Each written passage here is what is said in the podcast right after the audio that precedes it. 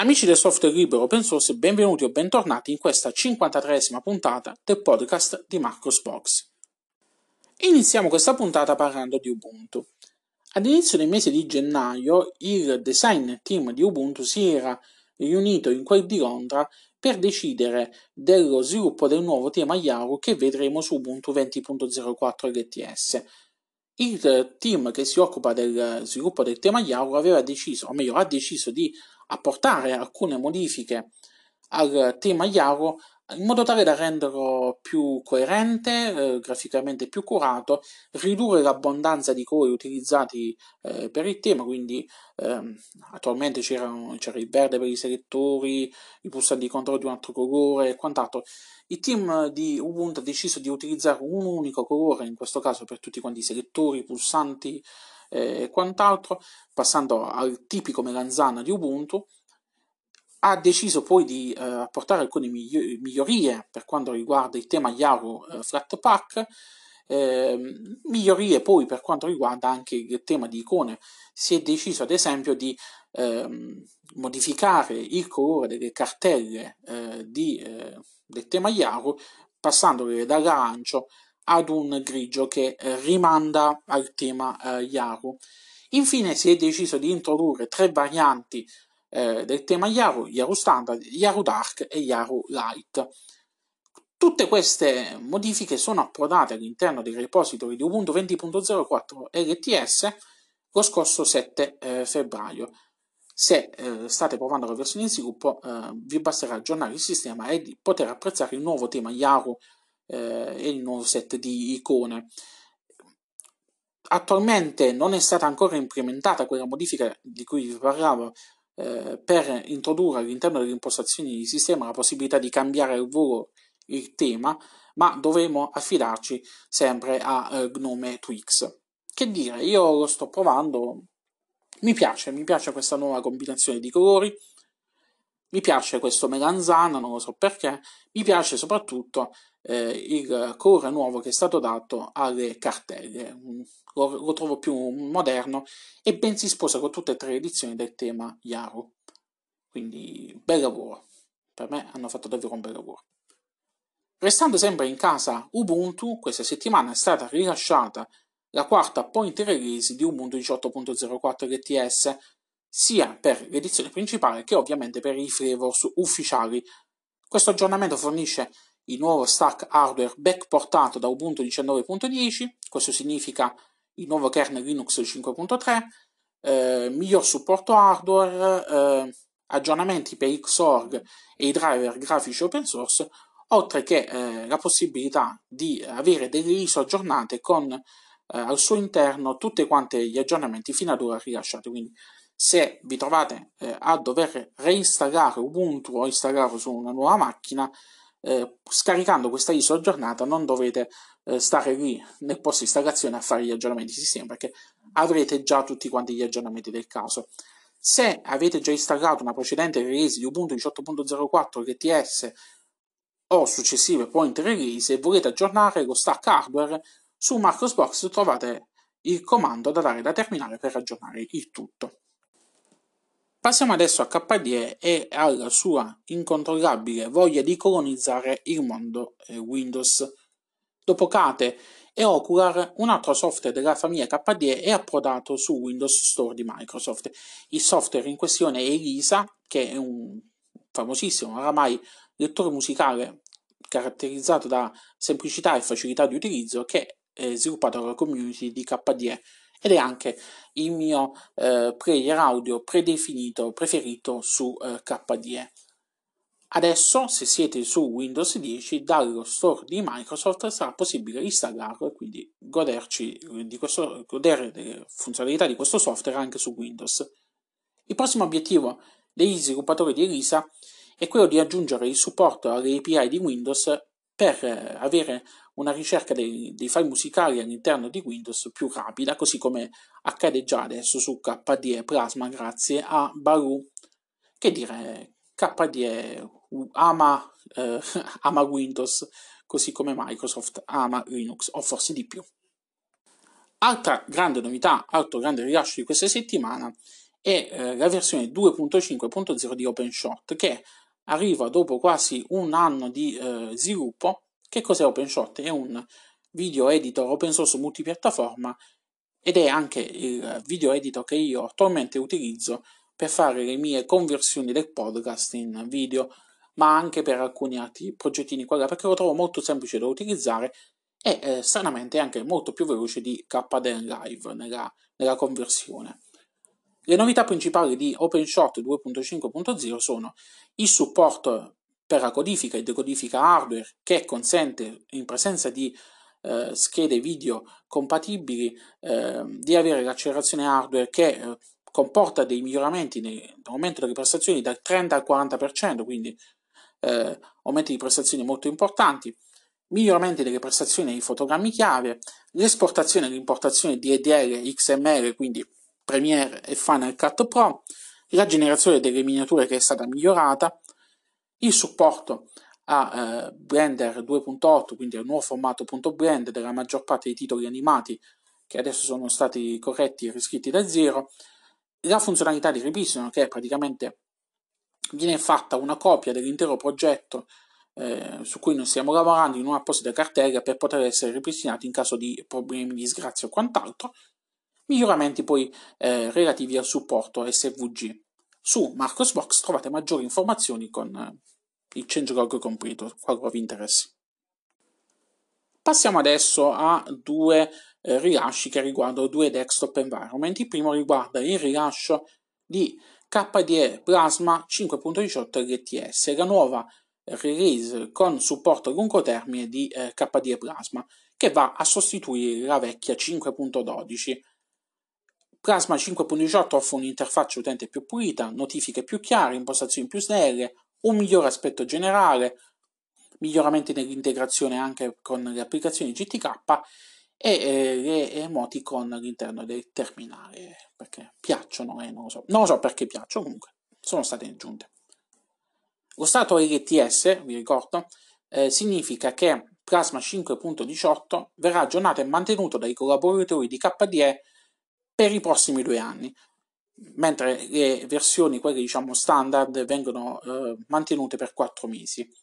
Per una panoramica completa vi invito a leggere il blog dove trovate il changelog completo, ma trovate anche un interessante video che è stato eh, pubblicato dalla community di KDE dove vi vengono mostrate le principali eh, novità.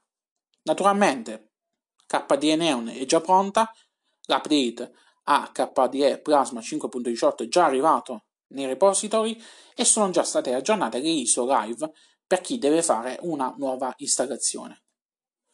L'altro desktop environment che si è aggiornato è Mate o Mate, come eh, si dovrebbe chiamare, in realtà io lo chiamo sempre Mate per la forza dell'abitudine. Comunque si dice Mate.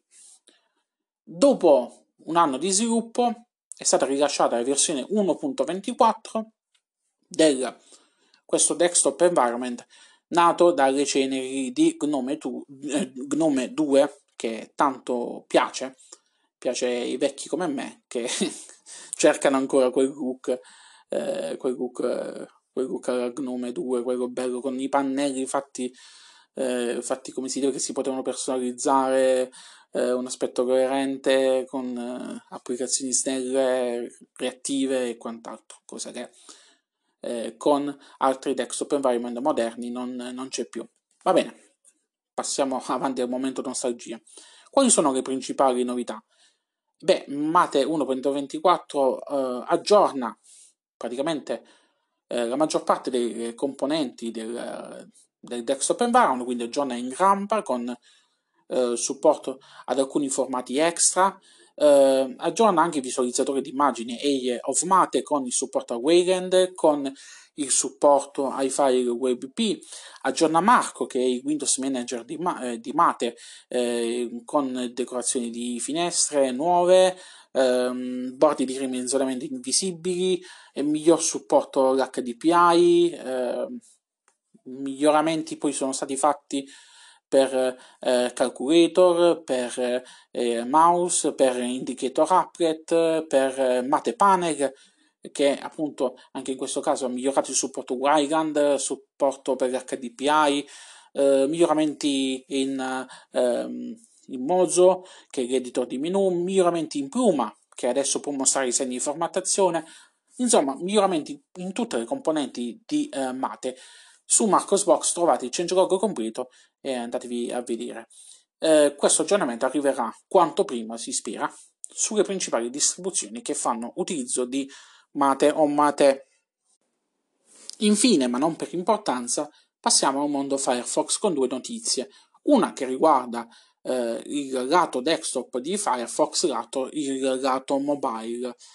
Iniziamo da eh, Firefox 73 che è stato rilasciato questa settimana, che è la nuova versione eh, della edizione desktop di eh, Firefox. Le eh, novità di questo eh, rilascio sono, eh, riguardo principalmente gli strumenti di accessibilità che sono stati migliorati. La prima riguarda lo zoom globale per le pagine web. Firefox già da diverso tempo offre una funzionalità di zoom delle pagine web eh, tenendo premuto CTRL e agendo con il, il, la rotellina del mouse è possibile aumentare o diminuire lo zoom delle pagine web. Questa però è un'opzione che, che, si deve fare praticamente ad ogni pagina web e può essere scomodo per chi invece vuole eh, impostare uno zoom fisso per tutte le pagine web, quindi dover stare ogni volta a eh, rifare l'opzione. Bene, eh, Firefox, gli sviluppatori di Firefox sono venuti incontro a questa categoria di utenti e hanno deciso di introdurre all'interno delle impostazioni una opzione per impostare un livello di zoom predefinito, che ne so, il 120%, 130% globale, in modo tale che tutte quante le pagine web si aprano con quel livello di zoom.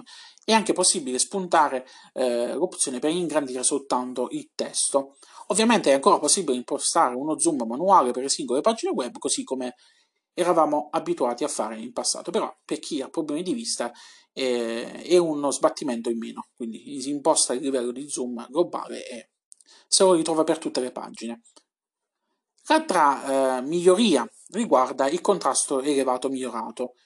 Molti utenti con problemi della vista si affidano alla modalità contrasto elevato di Windows per rendere i siti web più leggibili. Eh, attual- meglio, nelle versioni precedenti a Firefox 73 Firefox andava a disattivare le immagini di sfondo quando era abilitata la modalità a contrasto elevato. Con Firefox 73 viene introdotta una soluzione di backprint di leggibilità con eh, una funzione che praticamente va a posizionare un blocco di colore di sfondo tra il testo e l'immagine di sfondo in modo tale da migliorare la modalità a contrasto elevato e quindi da, da rendere il tutto più leggibile senza dover disattivare le immagini eh, di sfondo. Non mancano poi in Firefox 73 consuete correzioni di sicurezza, migliorie che riguardano la qualità audio durante la riproduzione dell'audio ad una velocità maggiore o minore, eh, migliorie per quanto riguarda il salvataggio degli accessi e eh, migliorie per quanto riguarda il web render che adesso viene distribuito su laptop con schede video Nvidia con driver più recenti della versione 4.32 e dimensioni dello schermo inferiori a 1920x1200.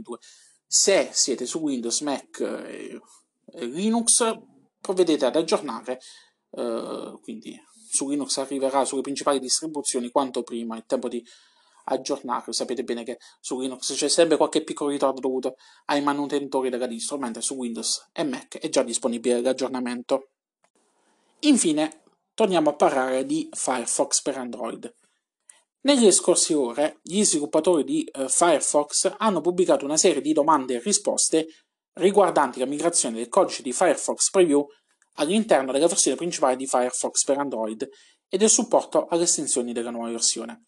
In questa serie di domande e risposte ehm, è possibile avere maggiori dettagli sulla migrazione eh, del codice di Firefox Preview all'interno della versione stabile di eh, Firefox per Android e, eh, ed è possibile avere alcune informazioni per quanto riguarda il supporto alle estensioni. Bene, da qui leggendo un po' le domande e risposte arriva una doccia fredda per gli utenti più smanettoni. Succede che il team di eh, Mozilla, di Firefox, ha deciso di eh, dare, diciamo così, priorità alle estensioni più comuni quelle che fanno parte del programma estensioni consigliate, che sono quelle che a loro dire coprono i casi d'uso do, più, diciamo, più comuni, quindi sono anche quelle che sono ottimizzate, eh, sono ottimizzate per schemi di varia dimensione, sono quelle più, più scaricate e quant'altro. Per questo motivo è possibile che non tutti i componenti aggiuntivi che eh, noi andiamo a installare su Firefox per Android saranno supportati nel prossimo futuro eh, sulla prossima versione di, eh, di, Firefox per Android, quella basata su, eh, su Firefox eh, Preview. C'è la volontà di estendere il supporto agli altri componenti aggiuntivi, però eh, non si sa quando e non si sa quali saranno le estensioni che verranno garantite. Non ci resta che aspettare le prossime settimane, i prossimi mesi e vedere cosa arriverà. Spero che almeno introducano il supporto a qualche traduttore perché la funzionalità di introduzione è una delle cose che eh, manca sia lato desktop che lato, eh, lato mobile che io personalmente eh, diciamo così sopperivo con una estensione apposita speriamo che appunto venga aggiunto il supporto quanto prima a questa estensione bene con questo ho concluso lunga vita e prosperità a tutti quanti ci riascoltiamo la prossima settimana con la prossima puntata del podcast di Marcos Box. Ciao ciao!